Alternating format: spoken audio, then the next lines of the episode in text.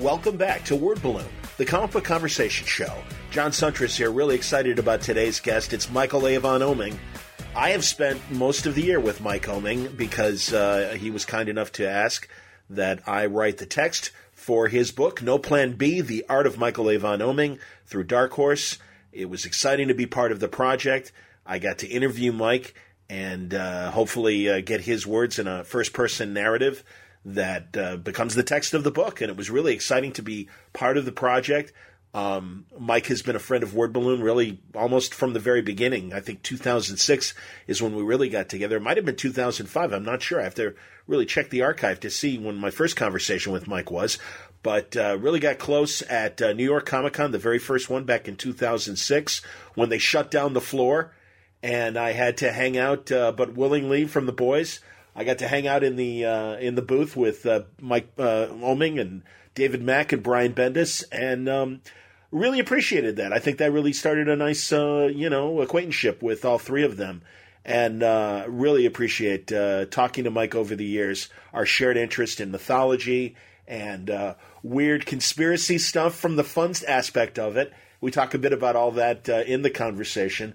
And also, of course, Mike just wrapped up the first season of Cave Carson Has a Cybernetic Eye, one of the great young animal books of uh, DC's uh, new imprint that Gerard Way runs, and uh, collaborations with Nick Filardi, Mike's colorist, Jon Rivera, and of course Gerard Way. So uh, we really get into the, that conversation in particular because that's uh, been uh, what Mike has been working on most recently. But we kind of give you an overview of a lot of what we discuss in the book as well. it's a good almost commentary to No Plan B, which I really encourage you to get what a great uh, display of Mike's art. And again, I am so pleased to have been part of this project in a small way. So, uh, real fun to have a good conversation with Michael Avon Oeming on today's Word Balloon. It's brought to you by the League of Word Balloon listeners. Thank you very much, League, for your support via Patreon. If you go to patreon.com slash wordballoon, you can subscribe to Word Balloon there or go to the front page of wordballoon.com and click on the Patreon ad. Do you think Word Balloon is worth the price of a comic a month? Uh, I, you know, I, can you spare it if you can and think the show is worth your while and helps you enjoy this hobby? Uh, go to patreon.com slash wordballoon. I got some new people this month. I can't thank you enough for helping uh, Word Balloon along and uh, becoming bigger and better, and hopefully uh, giving you some great entertainment in the process. Thank you very much, League of Word Balloon listeners.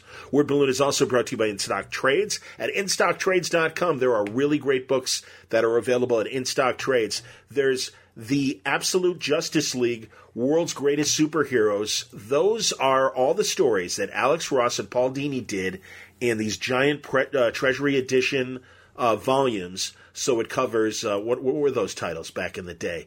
Uh, you got Batman War on Crime, Shazam Power of Hope, Wonder Woman Spirit of Truth, Justice League Secret Origins, uh, Justice League Liberty and Justice.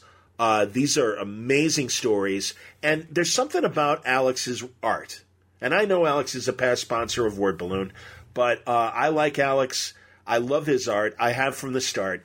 He presents things in such a distinct way that there are the regular Marvel and DC universes, and then through the prism of Alex Ross and his eye, uh, I think they just come to life in such a an amazing way, and you really feel like you are looking at real people that that could exist in that beautiful Alex Ross art way. Well, you get 396 pages of this, and it's uh, 50% off. $37.50 at InStockTrades.com. Here's another Justice League property, another omnibus. Uh, this would be the Justice League International Omnibus Volume 1. Keith Giffen, J.M. DeMatteis, Keith Maguire, and others. Uh, Keith Maguire, Kevin Maguire. What's wrong with me? Sorry about that, Kevin. Uh, what a great volume, man. And this thing collects Justice League 1 through 6. That's the original uh, series that started everything off. Then uh, 7 through 25 of Justice League uh, International. Justice League America. that is 26 through 46. Justice League Europe 1 through 21. Suicide Squad number 13, Justice League International Annuals 1 through 3, also the Justice League America Annual number 4, and the Justice League Europe Annual number 1, plus a lot more. 1,080 pages. 42% off, $57.99. There's that neat graphic novel that's uh, out. It's uh, Batman the Dark Prince Charming, Uh, this is uh, an amazing book that uh, features who who wrote this, who writes this stuff. Uh, Marini. Uh, it looks amazing, and I'm very excited about this. And I guess volume two comes out in spring, but this will be the first volume, uh, 64 pages, 50% off, $6.49. There is also Star Wars, the Marvel UK Omnibus. Pretty neat, man. This uh, collects all your uh, favorite uh, stories of uh, Great Britain Marvel stuff, collecting Star Wars Weekly, 60, 90 through 99, 104 through 115, a whole lot more. let's see, with a beautiful Tony DeZuniga cover who knew? I didn't know that he did uh, Star Wars stuff. 60% off, it's just $40 at In Stock Trades. More great deals from your favorite authors and artists. Don't forget you receive free shipping on all orders $50 or more. You'll find great books at great prices. InStockTrades.com. Before we get started, I should mention midway through the conversation, we had a little technical difficulty. Uh, sometimes, I don't know why, some, some connections just get fuzzy sometimes. So we uh, switched from uh, Skype to phone about halfway through the conversation. But clear conversation, you'll be able to hear every word. Here's Michael Avon Oeming now on Word Balloon. Mike Oeming, we've been talking to each other all year, but off uh, off the record, uh, other than the uh, the final project that we were able to complete. But welcome back to Word Balloon. Hey, John. Good to be back on, man. Thanks for uh, involving me in your uh, fantastic book, No Plan B: The Art of Michael Avon Oeming. Um, no, thank you, man. You really drove the narrative for the for the book. You know, um, you did a great job, and just those really long interviews that we did, and, and then you know Scott Allie being able to like pare it all down and, and make this a, a you know um, a legible book, you know. um, yes. Well, because there's so much information and it covers such a long period of time that has to be pared down to to a relatively short thing, considering you know the 25 years. So between the two of you, I'm I'm really impressed with what you're able to to put together, and um, yeah, I'm just really proud of it, man. I'm glad you're glad you're a part of it because you and I go back quite a way now. Absolutely, man. No, you you you go back to like I think two, 2005 or six was our first word balloon con- conversation, and uh, you know, truly, you and Brian, and and I really you, Brian and Mac. That was half of the fun too. Was that like all four of us were involved in this, and I'm like, oh, yeah, that's really nice. So, yeah. Uh, so yeah, honestly, it was it was a, a, ple- a pleasure to uh, to do it, and I'm really glad with the way it came out. It, it looks great, and uh, hopefully, it reads good. I, I, think it does, and you got you got an incredible story, Mike, and and I really think that it's a good story for um, beginners to hear as much as fans, as far as uh, but beginner artists, because it, it, didn't come easy for you, and you really had you know uh, tough tough things happen to you, but also early breaks, and then yeah. that mid career kind of where am I going? And mm. I think all of that is really important for people to understand that you know these aren't clear paths that you got it. You really have to keep pushing forward, and hence your title. There's no plan B. yeah, I mean, especially in comics because it's it's just such a, a, wonky industry, and you know, if you have conversations with people who've made it, you know, in the long run, they're still struggling, and you know, because there's there's always some sort of bizarre obstacles with comics, whether you get tired of the way the industry works. It's it's never the art form itself. It's it's really just about the industry and the way that it works is kind of like a dinosaur, and it, it can be frustrating sometimes and, and pretty limiting. Um, but uh, you know, you've been in it long enough. You go through the, the peaks and valleys, and it's um, you just learn to live with it. You know, and becomes part of the mission statement. You know, you're going to be in comics because you love it. You know, it has to be like a, a, a it's you have to be a lifer basically to want to be in comics because otherwise it would be insane to want to continue working in this industry when it has so many you know pitfalls and shortcomings and stuff. It's, it's all about the art form and the people you're around. Um, you know, I was out of comics shortly for a period of time when um, I was working at the video game company, and I was miserable. Yeah, yeah, yeah. Also, so, um, we've covered in the book as well that yeah, you just you know it, it was a good good opportunity, but creatively, it really wasn't feeding you, obviously. Yeah, yeah. I was spoiled. By, I've been spoiled by comics. I am spoiled by comics. Um, anytime I work in a storytelling form outside of comics, um, you know, you, you start to realize how lucky we are here, how much control we actually have over the finished product. Um, and that's something you're not going to find in a lot of different outlets. So it's comics for me, man. Understood. And also, um, you know, it's great over the year too. I had conversations with guys like Victor Santos and Frank Barbiere, and mm. and and both just individually would talked about how important of an inspiration specifically you were to them. Uh, really, uh, you know, and I know you've worked with Victor obviously on Knights Templar, and uh, yeah, and it was just really great hearing. Um, Victor even say that you know uh, you guys are hopefully at some point going to be able to do something where maybe you pencil and he gets to ink. Absolutely. You know, yeah, that would be terrific. And also, I just think um, your styles obviously complement each other, and it just it was great yeah. to hear. I forget that you know Powers 1999 was the first year of Powers, right? Insane, yeah. I think it was either 99 or 2000. We were definitely working on it in 99. Um, yeah, I'm not exactly sure if it came out in '99 or if it came out in 2000, but um, but yeah, I mean, it, it, goes back quite a way. Well, and that's the thing, I, you know, I mean, these guys aren't that much younger than you, but they are young enough that they're like, oh no, Powers was a huge impact on what we do. And Frank said for Violent Love, because I said it's great to see crime, um, you know, f- that York guy's kind of style fit crime stories. And he's like, well, yeah, that started mm. with Oeming. And I'm like, that's true. That's really great. I mean, you know, Stray Bullets, David David Lapham, but his even his style is, I think, different than yeah. your cartoony the the style you settled on in phase yeah. two of your career. Again, documented in No Plan B. But mm. uh, you know, yeah, that you know that was really cool to hear these guys talk about what an influence your stuff was to them. It is neat, you know, and, and it goes around. It goes because you know I, I I look at Victor stuff all the time for um, art stuff, especially when it comes to the use of, of negative space of um, uh, dropping out line work and stuff. Um, there's a lot of younger guys who've who've come up and you know I've heard the same thing, but it's like at least for me because I don't don't feel like I'm in any way a master of my craft. I'm always learning stuff, and um, you know, even from the newer guys, I love looking at the newer guys and you know, learning stuff. And, and Victor's definitely somebody who's uh, we we we complement each other artistically, and we bounce back up off of each other. Um, just the way we work, and um, I'm really happy for him too. I mean, he's been he's been working really hard, making his own path in comics, and and he's doing really well. And you, I don't know if you know, he just today they they sold uh, his book um, Polar, which is a webcomic that Dark Horse later published. Um, and uh, that's making a film with uh, Mads Mikkelsen. I'm, I'm, not sure how to say his last name. I know who you're talking uh, but about. that was yeah. So I was just that was just announced today. I was like, wow, that's so that's so awesome, man. Yeah, I agree. No, Polar is fantastic, and uh, yeah, one of the reasons why I really wanted to talk to Victor, and of course, Violent Love his uh, his series with Frank that's just wrapping up as well. Uh, yeah, yeah. Or at least you know the first season of which is wrapping up. But no, Polar Polar's awesome, and, and really as soon as I read it, I'm like, oh yeah, someone's going to grab this. It's it's so cinematic and, and in the best ways, and it's just such a beautiful book. If you've seen like the web, the the book is beautiful, but the web comic was amazing to do it silent, so he could have a truly international audience. Yes. Um, plus, you know, it's just amazing to to read a story like that. so did you you actually interview um, Victor yet? Yeah, yeah. I talked to him uh, at the end of the summer. And ah, okay. How's your Spanish?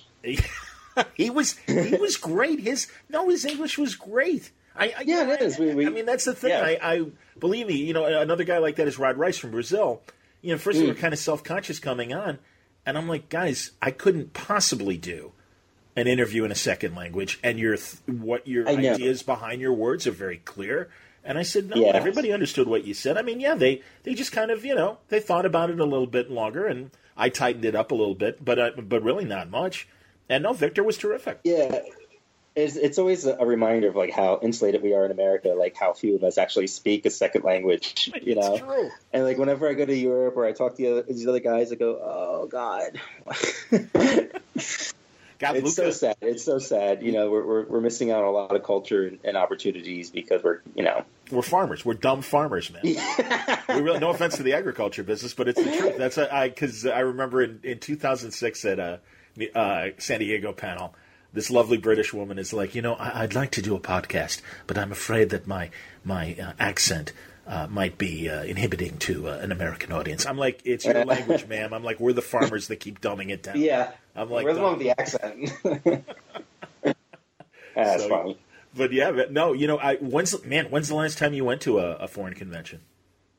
Um, well, well, the last one was was in England, um, but before that was Spain. I've been to Spain, I think maybe somewhere between six and eight times at this point. Um, uh, usually in northern Spain. I've been to Madrid and Barcelona, um, and up Victor's Way is in, in north of Spain. Okay. Um, it's one of the reasons why I've become really good pals. It's not just the art and you know talking to each other online, but luckily I've gotten to go over there quite a handful of times and uh, hang out with Victor and his girlfriend and uh, meet his crew of friends, which are hysterical. And he's got a whole scene going on over there. And very cool. Uh, yeah, yeah. Before that was in Norway and France. Uh, I, I, love going to Europe. The, the, only problem is now that I live on the West Coast. Yeah. Uh, it it went from being like a six and a half hour flight to like an eleven hour flight, and I want to die. I understand. So, oh no, totally, man. Oof. Yeah, I, I kind of had like a small meltdown on my way back from from England. Um, it was just too much for me, man. Uh, I, am just getting older, and sure, I don't know, 11, 11 hours in, in in flight was just I was gonna die or kill someone. oh, I need sleeping pills. I, absolutely. Did, was it uh, Thought Bubble? Did you just do Thought Bubble, or was it a while ago? Yeah, yeah, it was. Yeah, it was Thought Bubble. That was just. It was great. The convention was great. The location was great. And then uh, my wife Taki and I we just stayed in England for like two weeks. Terrific. You know, we just made a real trip out of it, and we um, and then instead of like going up to the city, we actually drove around southern England, did a countryside, and we went to a lot of this just smaller towns. We just drive out to the middle of these tiny towns. But it wasn't a tourist destination stuff, just to see how people live and sure, you know, chill out and soak up life. Of course, we did stuff like Bath and Stonehenge and um, uh, you know, uh, Glastonbury tour and all that kind of stuff. But um, it's mostly just chilling out and just seeing how people live instead of you know popping around from big city to big city. Uh, should get enough of that. Pretty much every big city feels like. I mean, even London really feels like New York. New York feels like London. You've been to Barcelona. It feels. I mean, it's got its own thing for sure, but at the same time, when, when everything's like a big city, it's just kind of hard to get a real vibe of what people are, are really like, you know, because you're it's city life as opposed to like everyday life. I hear you. Um, but it's one of our favorite things: to travel around and, and just see small towns and the countryside. Loved it. That's excellent. One of my favorite uh, British television series I get from public television is Doc Martin, and it's like life on the Channel Islands. It seems.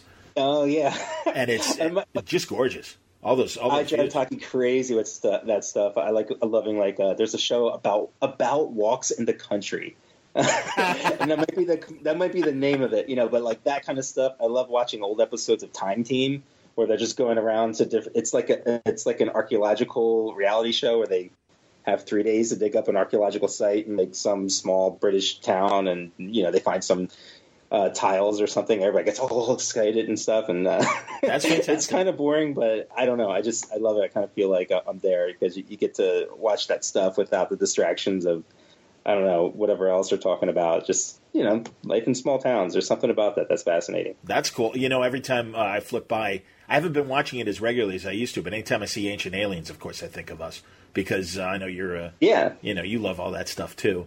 And uh, oh yeah, absolutely. There was a there was a little video on on uh, Microsoft, uh, you know, on on I'm assuming Bing or whatever. I don't know where the hell I flipped mm. my homepage where it was Bing. about these little uh, islands in the middle of the Pacific where there's just these amazing stone structures, and they're these tiny little islands and stuff. But they discovered them through satellite uh, photographs, and then they actually went to them. Mm. And then there's just these weird kind of like stone uh, walls that are, you know, not just a thin wall, but actually like you know yeah. maybe th- 17 feet wide, like thick. Yeah. And also just these big, just very very uniform, kind of square little like island uh, kind of buildings, and it's like, what are they? What do they represent? They're like they're in Micronesia. Wow, yeah, it's crazy. I mean, there's just you know the, I, the one of the reasons I love that that show is, is part of the speculation, of course. Sure. But then there's just a lot of stuff in, in a history that's just gone that we just don't know. Absolutely.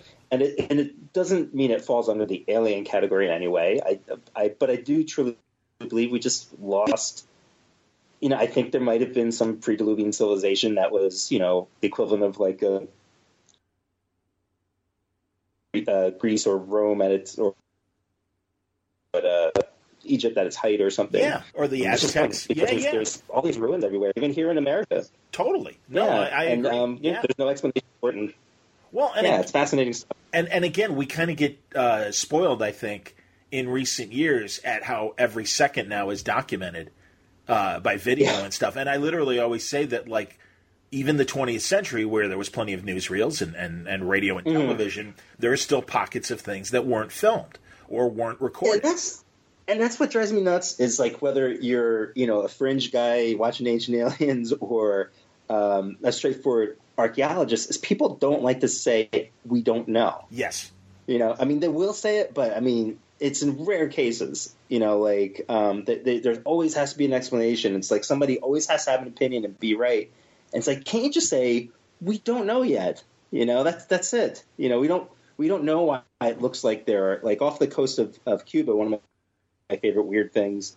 Um, it's like way down under the ocean. There, um, there are these radar hits of what clearly look like old buildings, um, but they would be like insanely old for it to be on that level of the of, of the ocean floor. Um, it doesn't mean that they are buildings, but it means something weird is there that's geometric and, and it should be looked at. Um, but nobody wants to really look at it. It is just weird that of all the answers we're looking for in the archaeological and, and ancient world, that's you know those kind of things that are just kind of there out in the open. If they're too big of a question, they don't even seem to be addressed. Let alone anybody trying to actually come up with answers for it. And the answers that do come up are usually pretty speculative, even if they're from the point of view of, of you know archaeologists. A lot of times, what we're saying about places like Göbekli Tepe and ancient Egypt, it, a lot of it is, is speculation, even in the mainstream. I understand. And it's like why speculate? Just just say we don't know. Well, and that's like I said, what you described in Cuba is exactly what uh, they had in this, these Micronesian islands. Uh, yeah, yeah. So no, I understand, and you're right. It, it, it is interesting. And by the way, of course, I should mention we're recording this on uh, the day that they're releasing all the JFK files, or not all of them, I guess. Some some yeah. are still being held, but uh, and that's going to dovetail into another thing that uh, you and I were involved in that still hasn't seen the light of day. But uh, yeah, yeah. And I was thinking today too. I'm sure you're you're aware of him as uh, as Jim Marrs, the famous writer, researcher, and journalist who who wrote the book that the Oliver Stone's JFK was based on Crossfire. Um, and he just passed away like last year, and it's it's a real shame that his voice isn't around right now to to comment on, um, you know, the, the, the release of the the papers, you know, the, the limited release. Which I, it's so funny. Like I, one of my other fascinations is about the conspiracy culture, um, and that doesn't necessarily mean that I enjoy or believe in the conspiracies. I just find the entire scene fascinating. Yep. Um, and when you know they were releasing some of the paperwork, but then they couldn't release everything. Immediately, all the conspiracy stuff starts up again, and it's like they released so much information. It wasn't like five million papers that were classified at the time, and it was anything even closely tangentially related to Oswald or JFK stuff. So there's lots of stuff in there that has nothing to do directly with JFK or Oswald or the investigation. Like it's just tangentially related to it, and, and it's stuff that's still, sensitive. you know, um, probably legitimately sensitive, and but you know everybody wants to use that to jump to insane conclusions right away. That you know, oh, this just proves that the conspiracy continues and stuff. And like, while I don't think that he acted alone, um, I don't think it's impossible that he did. You know, I do know, and I yeah, I I feel the same way, and I think some of the more recent uh, things that wasn't. Um, oh God, uh, the ABC guy wasn't it? Peter Jennings, not Peter Jennings. Yeah, it was Peter Jennings. I think mm-hmm. maybe before he passed away, he did a couple kind of looks at at uh, Dallas and everything. Well, my yeah. my uh, involvement came uh, at you know what the hell? Let's talk about it. We we both were part of a show that still hasn't seen television yet, but we we recorded our parts. It's a conspiracy yeah. show, and um, yeah, you know, I'm, I'm, I'm, I'm my part was about uh, a JFK assassination attempt supposedly three weeks before Dallas in Chicago, and uh, and and there and uh, there's a Secret Service guy that uh, worked on the Kennedy detail prior to this assassination attempt, was in Illinois uh, for uh, and back in Chicago for this event, and wrote this book called Echoes of Dealey Plaza because having mm. been on the Kennedy detail prior to that, this guy Abraham Bolden is his name and um, he was on the Kennedy detail. He was originally from Chicago. Kennedy met him at mm. the party that Richard Daley gave to say, you know, that kind of mutually, hey, thanks for the votes. Uh, Kennedy, yeah. you know, and also, yeah, don't worry, you get, we got your back here in Chicago and stuff. Yeah, but don't worry, the graveyards are behind you, JFK. Yeah. But uh, he meets Abe, uh, Bolden at this uh, at at this uh, event and said, "Do we have any black Secret Service men. And Mr. and Mr. Bolden said, "I don't believe so." And he goes, "Well, if you're interested, you know, you could work there." So he came to Washington, worked under Kennedy. He said was heavily persecuted by a lot of the other Secret Service mm. guys, and hated it yeah. because of it. So he has to be transferred back sure. to Chicago. Then this uh, assassination attempt supposedly happens in Chicago, and then uh, three weeks later, uh, Dallas happens, and he thinks there's a connection and tries to mm-hmm. bring it to the Warren Commission. The Warren Commission won't hear him out. He did uh, get to speak to the 70s reopening uh, Congressional Commission. They yeah. didn't feel that his testimony was valid. His station chief uh, contradicted his testimony. And, uh, you know, so he was kind of discredited.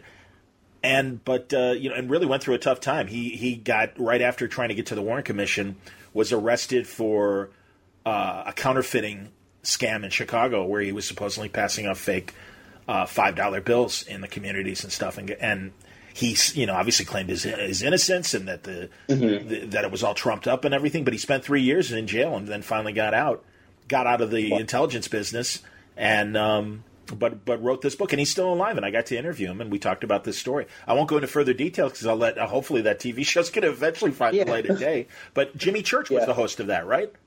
Yeah, yeah. So yeah, we can. I think we can. Yeah, let's talk yeah, about talk that. About general strokes, this, you know.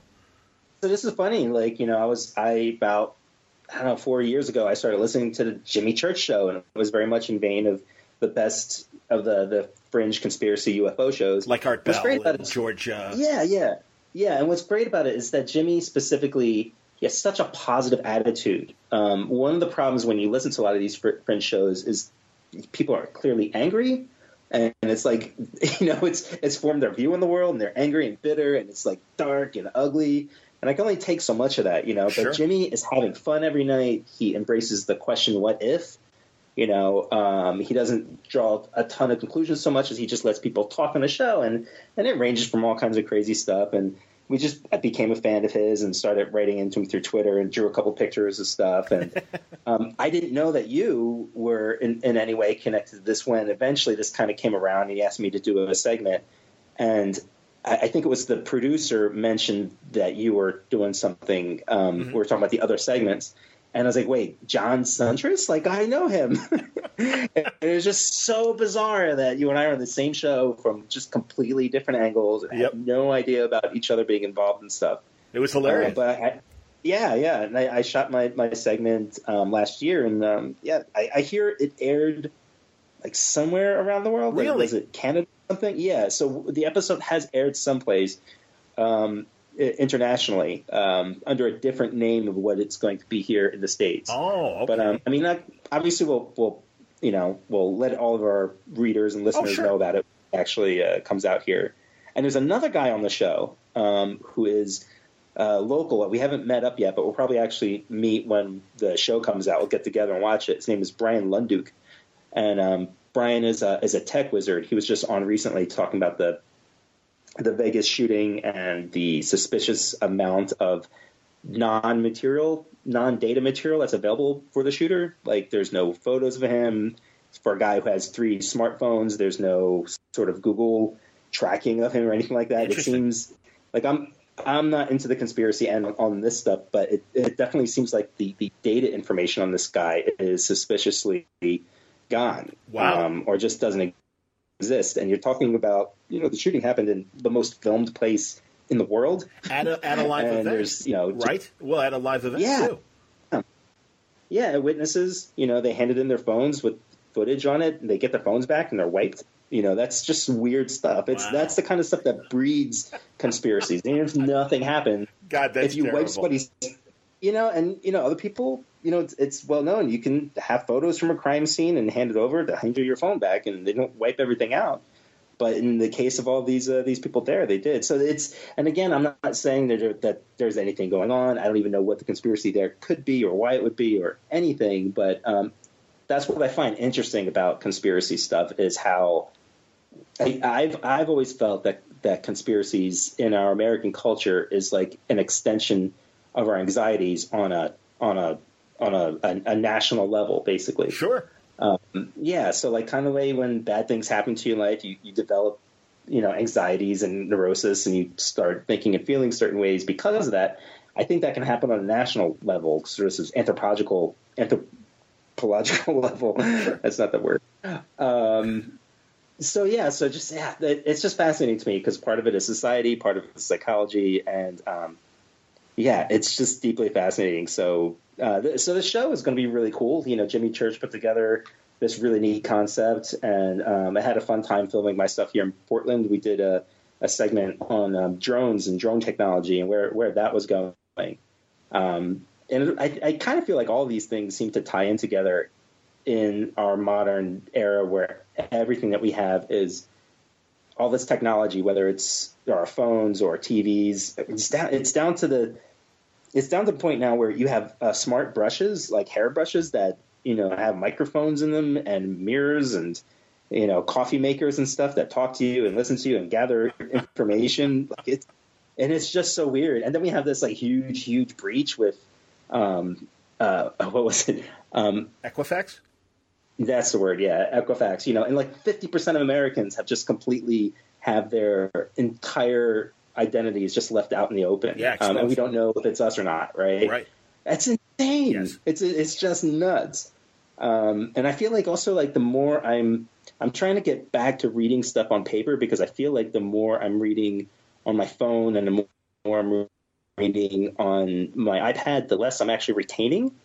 Oh, um, and maybe it's just part of getting older, and I'm just not retaining information as much. But I, I don't know. Maybe it just maybe because it's just not as tangible as reading a book. I it feels disposable. Like I'm reading something, and it's like no matter how interesting it is, I'm just having a hard time um, grasping it anymore.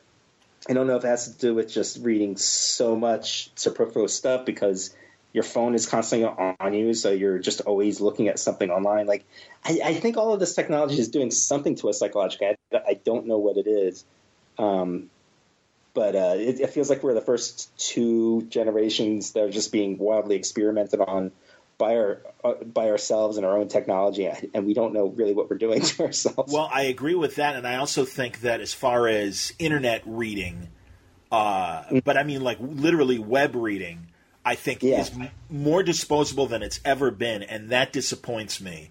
And that's why, yeah. truly, I hope that things like what I do with the podcast has a little more teeth to it, just because it's a natural conversation, and you know, and and and hopefully yeah. people are really hearing your guys' views beyond uh, the printed page and the word, and uh, when it comes to n- not only describing your works, but the things that excite you and influence you. And I mean, I mean, I, you know, it's it's at least as close to a first-hand account as I can provide, being the interview yeah. and stuff. But all that said, it's funny because I've been leaning more into my tablet and my Kindle, and um, yeah. I appreciate that convenience of of the ebooks, and I and I don't have that disconnect because God, I've been just uh, reading a ton.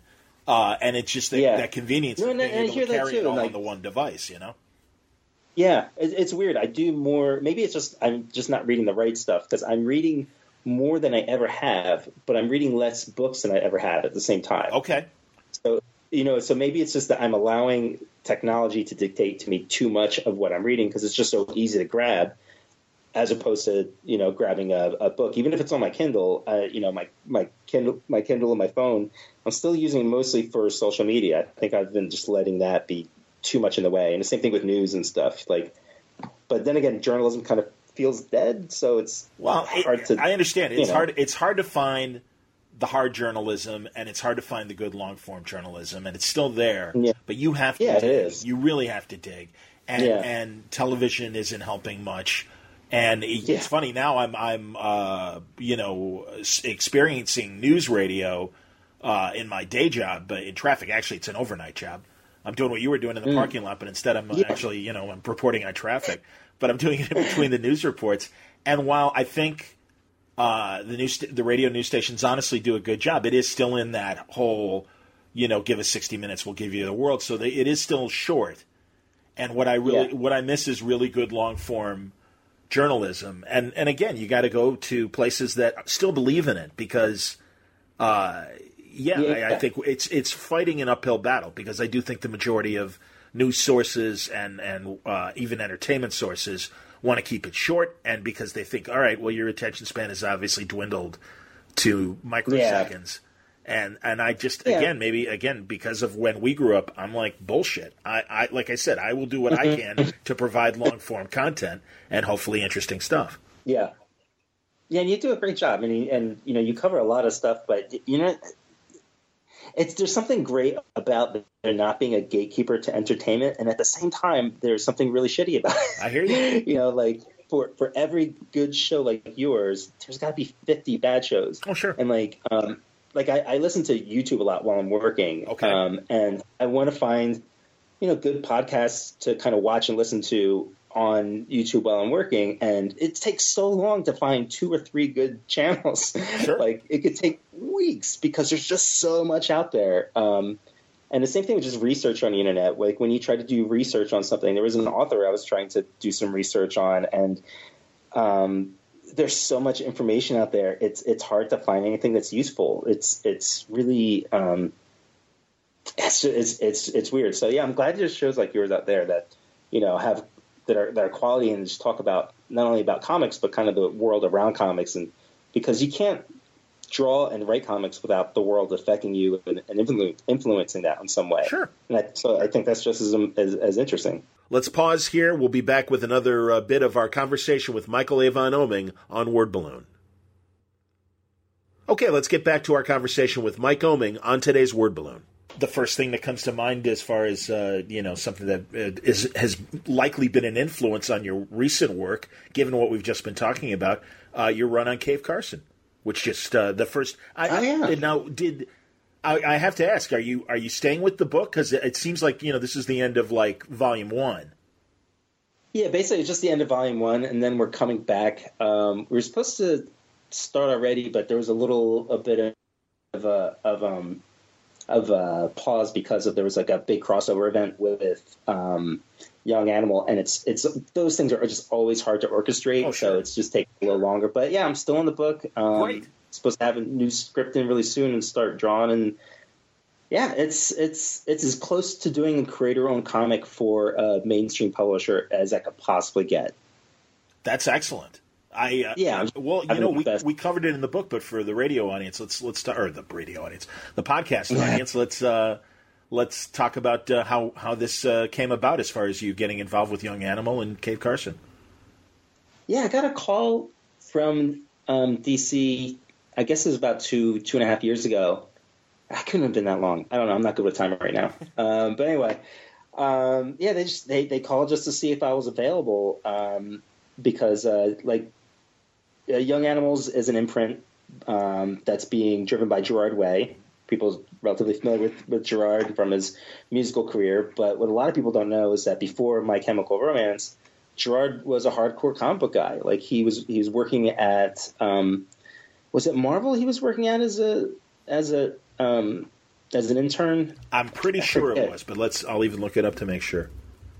Yeah, and we were working together with yeah we were working together with Jim Krueger, um, who wrote Foot Soldiers, um, and a bunch of other great stuff. We were working together um, way back in the in the mid '90s on one of Jim's projects. We just did like a pinup together or something. So like he was legit about being a comic book artist, a comic book creator and writer. That was his that was his drive. And then 9/11 happened, um, and you know for I, I'm guessing he must he was in his late teens or early early 20s when it happened. So it was extremely formative to him and, and formative. And he started his band to kind of express himself, and the band just took off like so quickly and became My Chemical Romance. It's just huge.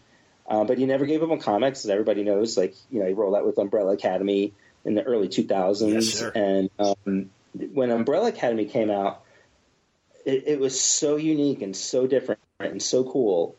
Um, the the only bad part about it is just there there wasn't more, you know, um, because he was also balancing out this other career.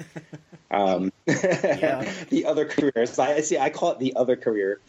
Um, and uh, yeah, so years later he came to DC. I don't know exactly what the genesis of Young Animal was for him, like exactly how it started. I'm sure I've heard it in an interview or so. Um, but uh, but yeah, so they were putting it together, and um, he remembered me, and he's followed Powers and stuff, and so my name came up for this, and it was just at the right exact time. Um, we had just finished the Powers TV show, mm-hmm. and um, uh, the the Powers comic was completely derailed by the TV show because Brian and I were both working on it. Sure. So the schedule for that just completely went just out the window, unfortunately. Um, so yeah, it was just perfect timing. I I didn't have anything really filling my my, my drawing table up, and um, just got started and just ran with it. And him and co-writer um, Jon Rivera. excuse me, Jonathan Rivera, who's a good longtime friend of of um, of Gerard's, and they had worked together on comics before. Was he co-writer on it? So the three of us were working on it for the first six to eight issues, I think, and then Gerard um, moved on to oversee some of the other books a little more tightly. And Jonathan and I and Nick Filardi have been um, putting together the, the the writing, the coloring, and the arts. And uh, the whole time, Molly Mahan's been our editor. Molly's just been great at steering the ship overall. And um, yeah, it's a fun, weird, weird book where I get to do stuff that I would never normally be able to get to do. There's lots of psychedelics. Yes. And then Nick's using my color or my, my art to do some amazing stuff with the colors, stuff that I would that neither of us again would have an opportunity to do elsewhere. We, we work together all the time, but Cave is completely unique, and in, in a way, I feel like Nick and I are the artists together on it. Like he is so his his fingerprint is so heavy on this. It's not just a great colorist backing me up. It, it's it's really the two of us doing the art together. The psychedelia, Uh, yeah, the psychedelia Yeah. of it is is really you know obviously hangs heavy on the coloring.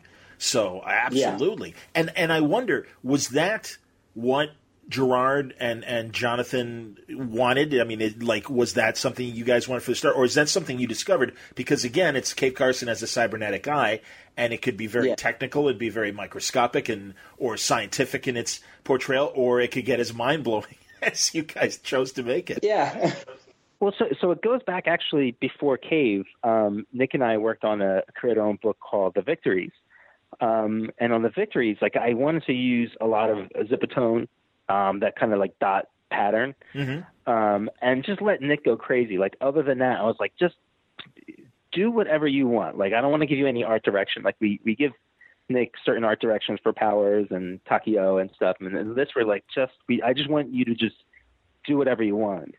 So when we were talking about colors for for um, for Cave, of course I brought up Nick because we have a very long working relationship, and I think Gerard had already mentioned something about wanting to use like a certain amount of of zipatone in this this dot matrix look. So I showed him those stuff, and he was just like crazy. He's like, "Yes, this is it. This is it perfectly." Um, so with the tone of the book, all the elements just came together very quickly. So there wasn't like a giant conversation about like how out there we can make it. The it, it, it all just really came together on its own. Um, and uh, then we just once we realized that was the tone of the books, I, I think that kind of really came together by issue one or two.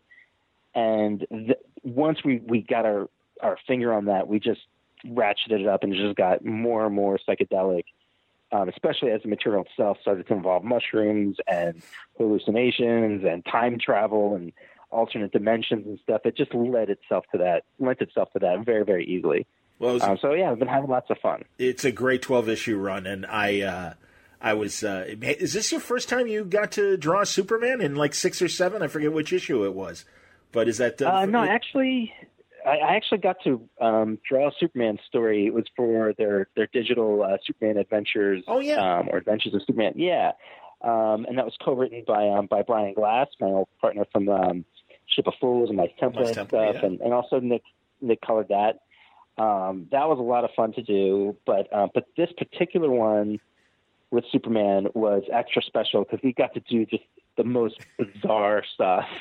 Um, this this was a, full on hallucination issue. It was also uh, Jonathan Rivera's first um, issue that he was writing uh, completely on his own. His Okay. first, uh, full script for Cave, and um, yeah, it was just out there. We have Superman's face opens up into a dimensional portal, and tentacles come out and swallow Cave Carson. So I think I'm the first person to draw Superman's intestines. Um, Cave Cave was also naked through most of the, the episode or through the through the issue. So I think I was also the first person to draw a penis on the same page with Superman. Um, of course, we had to blur it out, but that became even funnier that it was blurred. Um, so you know, I, I like getting to do first, and I I feel like we got to do a couple of firsts with Superman in there. that's outstanding i remember you telling me that like when uh people people ask you to draw uh, Christian Walker naked from Powers, uh, you would always like draw him like Oh yeah, naked at the fridge or what? yep. Very casually naked. Like, what's the most natural thing for a game for for for Walker to be doing naked? Oh yeah, he's getting a midnight snack. No, you know, and also, I you know this also goes back to when um, Azzarello and Eduardo Risso, I think, as a rehearsal for uh, Hundred Bullets, did Johnny Double, and it's just, Mm, DC has all these great weird little characters. Doctor Thirteen is another weird character Oh. like that, and Cave Carson totally fits in. I mean, I think Cave came from the much more. Uh, it was that great Silver Age period where you know science was so fascinating. You know, Julie Schwartz and all those guys were fascinated by Yeah. science, and I mean that in the case of Julie Science Schwartz, was the adventure. What's that? Science was the adventure. Exactly, absolutely. Yeah. And and that's the thing, taking these characters and and just giving them just enough of a crazy spin that they're still true to who Yeah. they were. But it's just this, you know, you you ain't Murphy Anderson, bud. I mean, and what's funny, you mentioned you mentioned Doctor Thirteen. I um in my my life before Powers, I actually drew uh, a Doctor Thirteen um, annual or special one shot thing, um, but it was inked by the, the original writer or artist. and not. Uh, I, I feel really bad. I'm forgetting his name.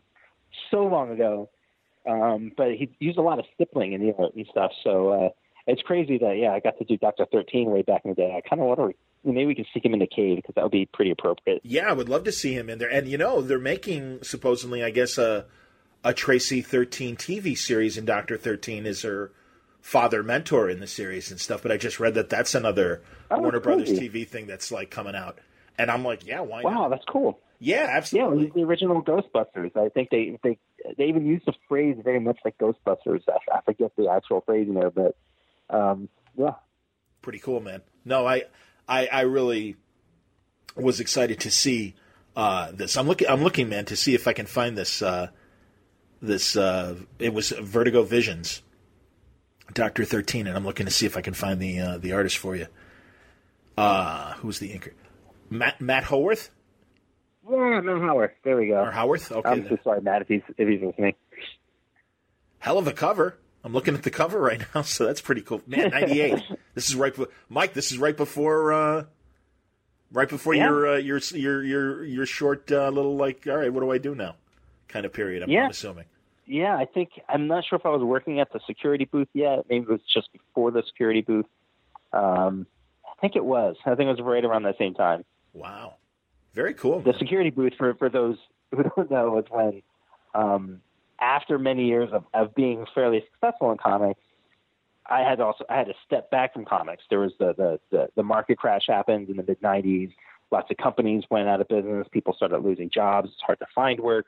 And my son was born, and I didn't need to bring in money, so I just kind of took a step back from comics for a little bit and just uh, had to get a regular job. And I ended up picking something where I could still kind of get away with drawing. Uh, so that was figure the security booth late at night. I could sit up there and draw some comics and stuff, and that's where uh, that's where things started to happen. You know, it's one of those examples of of of a, you have to step back from things to move forward sometimes. You know, um, so it was getting that job and having to simplify my work. I was able to develop what would become the Power style, and that's where Powers happened and stuff.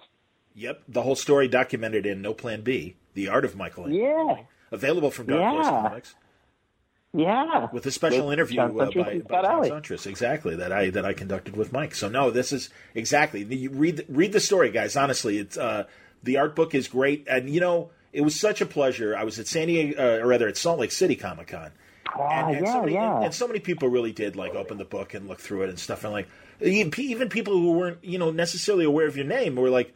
Oh, this is really amazing. I'm like, yeah. Nice. like yes. so it, it was great, and also to see that transition from your original style and uh, to you know your your power style that you know obviously has propelled propelled your career since. So now in between, are you uh, you know are you doing powers? What's going on right now as far as other Oeming comic projects? Um, yeah, we're still there's this, this arc of powers that we've been working on for it feels like two years now, basically since the, the the second season of the show, and it's just hard to get back onto schedule between Brian's schedule and my schedule. Um, but I've got three of the four to five issues done, so um, I'm hoping to turn around the last issue um, soon, and then Brian and I will powwow about how how we're going to get it back out there again. The Power is still live. We still have plenty of ideas for it, um, but it, you know, I think we finally embraced. It's just completely. There's no schedule to it, you know. So maybe we'll end up doing them as uh, kind of continuing um, mini series or continuing short arcs or continuing uh, annuals because the other thing is we also are in love with our other creation, um, uh, Murder Incorporated, uh, United States of Murder yes, Incorporated, sir. which is colored by Taki. Um, and uh, we just finished the annual on that, which was also solicited like two years ago. Um, but I, we just put all the, the finishing touches on it, so that will eventually be coming out. Um, but uh, yeah, so Brian and I still have stuff going on with Howard and United States of Murder Inc. I've got some secret projects I've been working on for uh, a really long time. I have a, a fantasy project that I have uh, close. Yeah, about a hundred pages of it are finished. Wow. Um, and I'm just kind of waiting for the time where um, maybe when Cave is done, or I don't have any other work, and I'll have this huge body of work ready, so that when I'm ready for it, you know, I'll be a couple of years ahead of schedule. I hear you, man. um, yeah, yeah. So there's that, and um, doing lots of writing stuff. Um, got some interesting side projects that may or may not happen with with television and film. Terrific. Um, yeah, I mean that was that was a great thing about Powers is it opened up a lot of other doors that I normally wouldn't have um, any access to. So there's still ongoing interest in that stuff, and um, I think we'll have an announcement pretty soon for something, so that will be cool. That's fantastic. Oh, I, am really glad to hear that. Yeah, talk mm-hmm. about your experience in TV, Mike, because um, you know uh, Sony PlayStation decides to get into the Netflix, Amazon, mm-hmm. You know, uh, Hulu kind of world, uh, producing live action stuff, and you know, yeah. obviously had been you know trying to sell powers to FX and uh, you know uh, in a, a, few different iterations, and finally like let's just make it. And thankfully, yeah. you, know, you guys did get two seasons out of it, and a lot of people saw it. I mean, between uh, mm-hmm. the this, the PlayStation platform and Crackle, I really think yeah. Crackle was a huge uh, boon to you guys as well in terms of getting eyeballs uh, and get, getting a chance for you, people to see your stuff. Yeah, absolutely. Because the whole project was pretty experimental, especially in its in the distribution of it. You know, the, the idea was that PlayStation wanted to um, start a network that would attract people to stay on the PlayStation console. You know, so you're playing games there, you're watching videos, and now because you can watch like The Walking Dead and you can watch Netflix and other streaming uh, channels through it, but they wanted to start to program their own stuff. Mm-hmm. Um, so that's that's how that got started, and it was really super experimental, and it was pretty crazy because because all the rules were different none of the rules seemed to apply to us, you know, and we got to do a lot of crazy stuff, especially in the writing that normally you probably want to be able to do on a, on another show. And um, yeah, Brian and I had a lot of of um, involvement in it, um, especially in the second season. The, the more we found our feet, the more confidence they had in us to, you know, uh, co-run the show and stuff. Mm-hmm. And um, not not that we're showrunners, but I mean, as far as on a producing end, you know, and Brian was doing a lot more writing on the second season. And uh, yeah, it's, it's just too bad we didn't get a third season because I really felt like the second season we were finally figuring things out and standing on our feet. And um, I love the way it ended, and it would have been really awesome to be able to finish that story out. So, um, but like I said, it it also opened up all these other opportunities to us and um, those opportunities are still going on. So we'll see how it goes. That's cool. And then hopefully Brian and I will land something else together too, because it's not just that I, I'm interested in working in film and television, but I'm really interested in working with people that I that I love. You know, I want to work with Brian again in this kind of relationship, or um, other people like our, our manager and stuff who we become really close with. Um, so it's it's like an extension of comics. I don't want to do it just for the sake of doing it. Um, it's it, there's an entire experience that goes along with it. Um, one of the best things was just getting to know our cast. Like I didn't think we'd become really good friends with our cast. I would just figured, you know, some of them would be nice and some of them would be, you know, actors, actors and stuff. And sure. um, instead, everybody turned out to be really awesome, and uh, we're still pretty close with them. Some of the one of the cast members came out and stayed with us just to get away from LA for a little bit, and Um, there are people hopefully will work together again, and then if we don't work together again, I'm just happy to have made friends. Great, great uh, cast that they assembled for you, and yeah, I agree with you. I think both the writing and the look of the show really improved in the second season. And as you say, I mean, hey, every television show needs you know a season or so to find its footing, and it's very rare yeah, you yeah. find ones that really are ready to go first first episode and moving on. It's the, oh my god, it, that's the exception. And I, you know, yeah. you know, I, hell, I'm. Uh, I don't know if you're a Star Trek person, but I'm watching Discovery, and there's a lot I like about it, but there's a lot I really don't like about it as well. Yeah, I haven't had a chance to uh, to watch it, but it's definitely on my radar.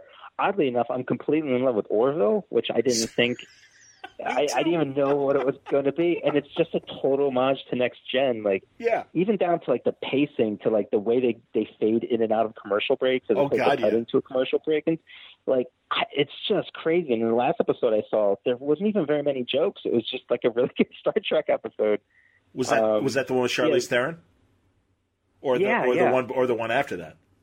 No, the one with Charlize. I didn't actually see the the one after that. Okay, Um, but even that show, you know, you can see it, it came out pretty fully formed. Um, the one that I'm I'm I'm kind of late on. I just started watching was Mr. Robot, and one of the things that blows me away about Mr. Robot is it does seem to have just been birthed fully formed. Like the first episode and the, the last episode of the first season, it's just as good, and it just completely knows itself. Um, and it has a fairly complicated production value to it. Like you don't see that look on a lot of shows it can't be easy, but they're doing it and they're kicking ass. And um, I, I don't know how deep I want to get into the world of, of Hollywood. Um, I, I guess I'll just go a little bit at a time and see what happens because I know it's just as frustrating and and devastating as comics can be. Sure. Except I guess the stakes are a lot higher, you know. Um, so it's uh, so we'll see how far how far I go into that world. Well, I, I do think it's amazing though because it's it is an interesting time because it is very experimental and God, you know, uh, just like PlayStation uh, deciding not to stay in the live action business anymore, uh, that comedy channel Seeso folded up, Yeah. and yet with these like fold ups, and it seems like okay, well the dominant dogs seem to be present. MGM is developing its own streaming service, and uh, they're going to do a Stargate prequel series Wow. about like I think the, the the the key though is like if you're going to start a new streaming, I think it's better to to team up with another streaming service I agree. because the, the the issue is people like while it sounds great at first, oh I can have Hulu for five bucks or eight bucks a, a month and Netflix for eight bucks a month and then okay well all right I'll get HBO Go for eight bucks a month and like you know like we completely dropped cable. We have no internet cable for Sure. for years. We just use a computer and stream through it.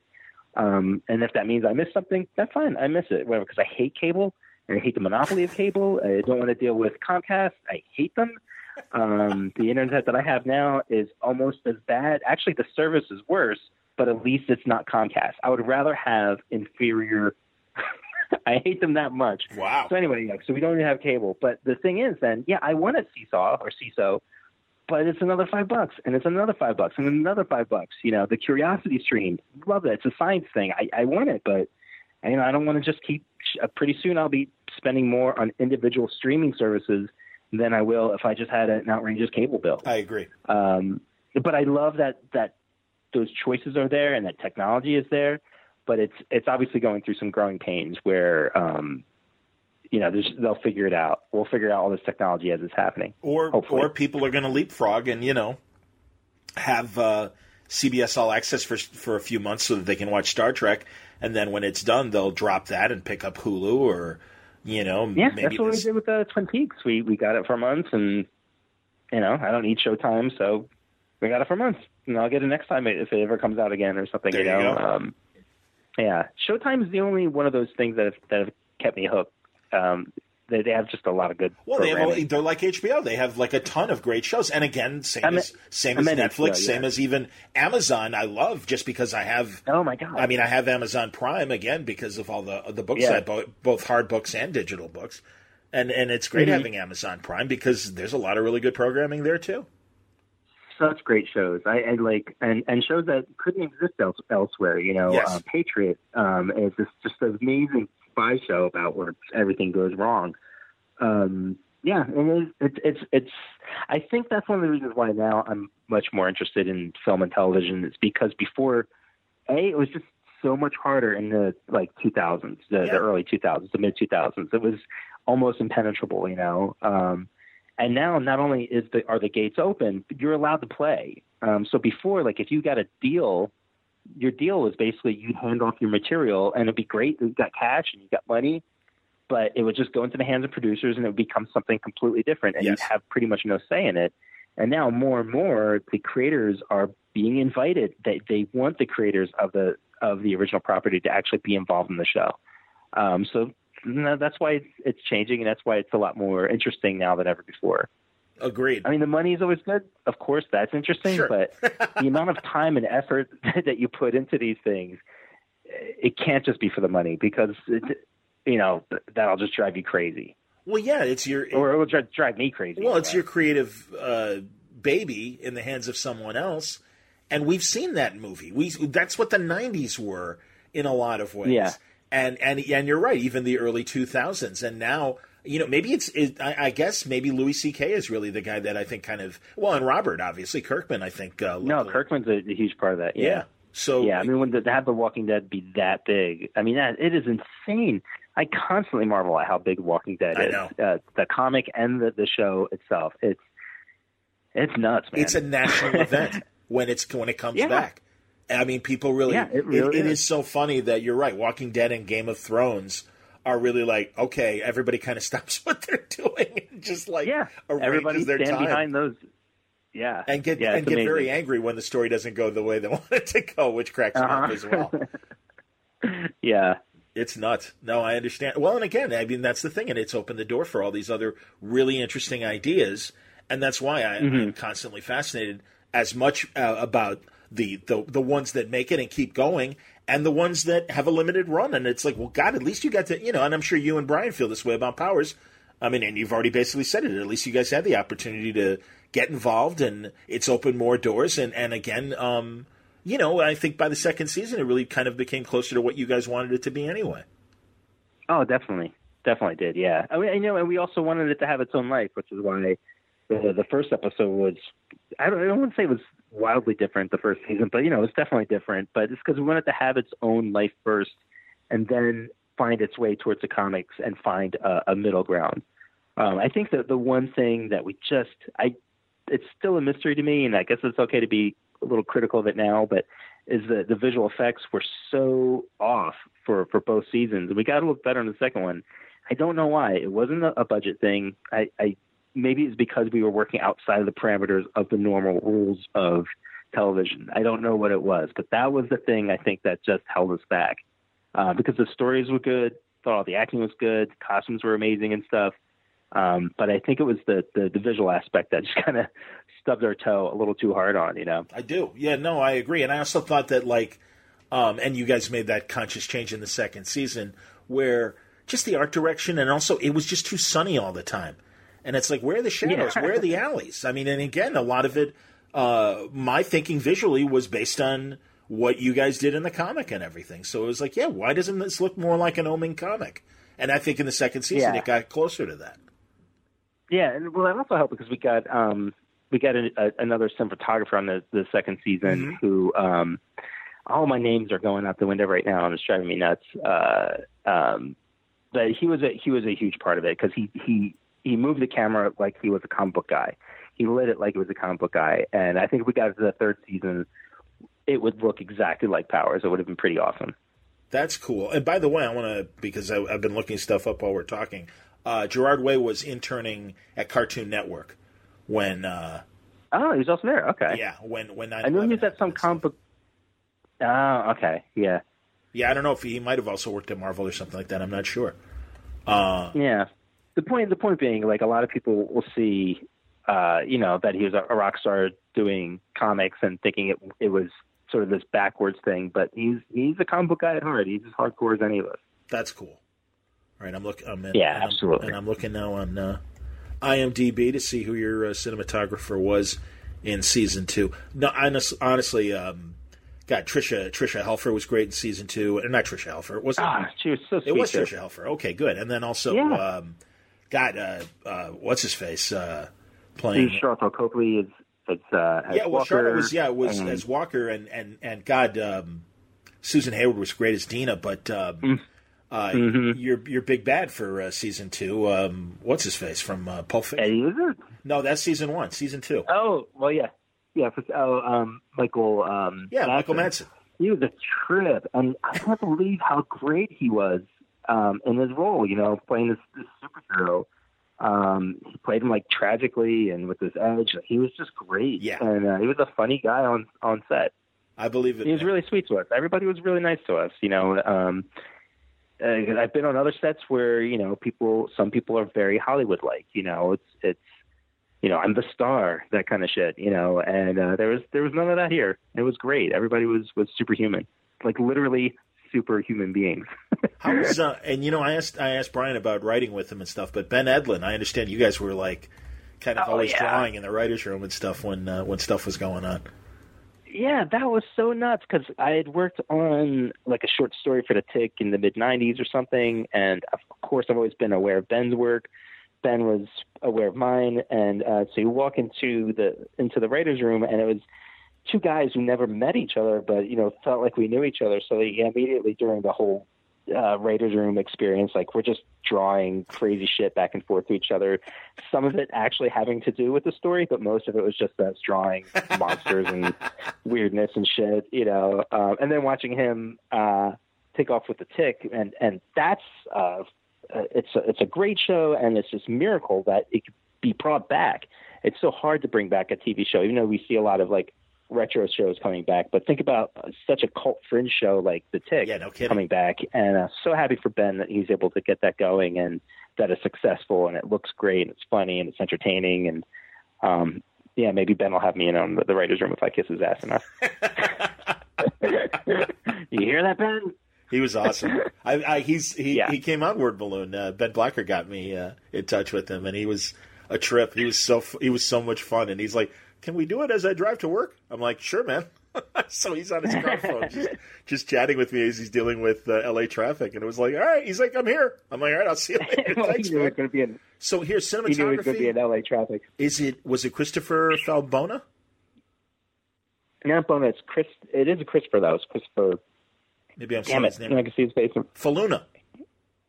Chris Faloona. There you go. Chris Faloona. And Okay. Chris is amazing. Yeah, yeah. He he did really cool stuff. Like there was a shot of Walker talking to his captain, and um, Walker's lying to the captain about his superhero past, and he throws this shadow across Walker's face like his mask, um, and it's really subtle, but it's it was that kind of stuff, you know. And um, if I ever get another show, um, Falloon is like at the top of the list for a cinematographer. That's excellent. That's great. No, really, top to bottom, and I really and Wil Wheaton was really funny. Um, Yeah, you know, Yeah. it was it was it was uh, like I said, it really felt like it came together more in in the second season. And again, well, you guys got you guys got twenty episodes out of it, however many. Yeah, twenty episodes. So that's pretty cool. Yeah, and and also a big part of it, not going to the third season, was just it was an experiment to drive people to um, watch the show specifically on, pardon me, on the um, PlayStation platform. Um, so we actually had good ratings. We just didn't have the ratings as strongly on the platform as we did elsewhere. Understood. Yep. Yeah, so it happens. Exactly. No worries. And again, I- I'm so grateful for the whole experience, and uh, yeah, it was, it's just crazy. It's crazy to think I had, uh, had a TV show. Very cool. Well, you know, uh, some of these stories are covered in No Plan B, The Art of Michael Avon Absolutely. Oeming, and it's uh, it's out from You're Dark so Horse. much better. You're so much better at plugging this book than I am. And it's a freelance What? gig for me, so it, it matters not. But I wanted to promote it because I'm very proud of it. And again, I, I I can't thank you enough for involving me. And it was it was great working on it. And uh, it's it is it's it's a great art book. It's it's gorgeous be, be, uh, from Mike's contributions there, but also Mike telling his story. It's a, a first person narrative. I, I want. I just felt Yeah, like, well, you know really was the best. way that you put it together. Yeah, that was a really interesting way that you put it together. I mean, I was fully expecting it to be a kind of back and forth, John question, Mike answer kind of thing and stuff, and it was really interesting the way you you you, you put this together. So it sounds like it's all coming from me, but ladies and gentlemen, it's it's all John and Scott Allie putting it together, and um and uh, Katie O'Brien was the assistant editor Yes. on it. I and I can't believe the the book that was put together. It's just so perfect. I, am very happy with it. Well, I wanted to represent yeah, your words and your thoughts as, as well as I could, and that's I felt again doing it in a first person narrative. Kind of it, it to me, it was like we were walking through a gallery, and you're kind of explaining. Mm. You know the the, mm, the, yeah. the pieces and the projects and stuff as we're walking through, and that's kind of why that's that's how I kind of came to. I'm like, yeah, you know, something I just really want to do this in Mike's words. I'm like, I think it would sound better if it was like that. So, oh, thanks, man. And you were the you were the very first guy I thought of of putting when we were talking about putting together and needing some sort of interview. Um, you're by by far the best interviewer that I've ever worked with, and uh, so yeah, I just thought of you immediately. Well, if we do another one, you'll be there. Uh, you'll be there again. It'd be my pleasure, man, and and hopefully this uh, TV show will eventually see the light of day, and our our projects yeah. will continue. And if hey, if you ever yeah. whatever your next television series is, if you need a, a podcast to watch it and, and re- review it and stuff and go behind the scenes. Oh, absolutely. You know, word balloon is ready. Absolutely. So. well, off off the air, I'll tell you about what's what's going on. Oh, there you um, go. but the things with, with well, the things with any of these kind of kind of deals, you just celebrate each step along the way, and there's like a thousand steps to get to actually even announcing the show. So, um, yeah, so uh, you know, I'm just enjoying each step as it happens. Attaboy. So far, there's a couple steps, and that's nice. Well, keep it up, man. It's it's been a pleasure watching these 12 years and talking to you, uh, the trajectory oh, of your man. career, and it's I think uh, I'm I'm glad that uh, you know things keep happening for you in, in positive ways, and uh, no, I wish you and, and Taki uh, all the best, and and and again, the next time something new pops up, you're always welcome to come back, and we'll talk more. Absolutely. Well, that's that secret project I've been working on that's built up like 100 pages or so. Um, I think I'm probably because I've got such a leeway into it. I'm probably going to do it as a web comic. Oh, cool. Um, and and then figure out a way to monetize it later or something. So the second I've got that figured out, I'll let you be the first to know. That's how we can we can announce. So we can talk about it, and I'll send you some art and stuff. And um, yeah, sounds great, man. You'll be the first to know. Excellent. Well, thanks for hanging Thank tonight. You. Thank you so much, Dad. Thanks. Thanks for putting up with me, man. That's Mike Avon Oeming. I hope you enjoyed today's conversation. And uh, man, I'm excited about uh, some of the new projects that are coming up for Mike in uh, the months ahead. And I look forward to more Cave Carson, certainly. But uh, thanks to Mike. I hope you enjoyed today's episode of Word Balloon, brought to you by the League of Word Balloon listeners. Thanks, as always, League, for your support. And uh, you can subscribe to Word Balloon at patreon.com slash wordballoon or clicking on the Patreon ad at wordballoon.com. New subscribers this month already, thank you very much for your support.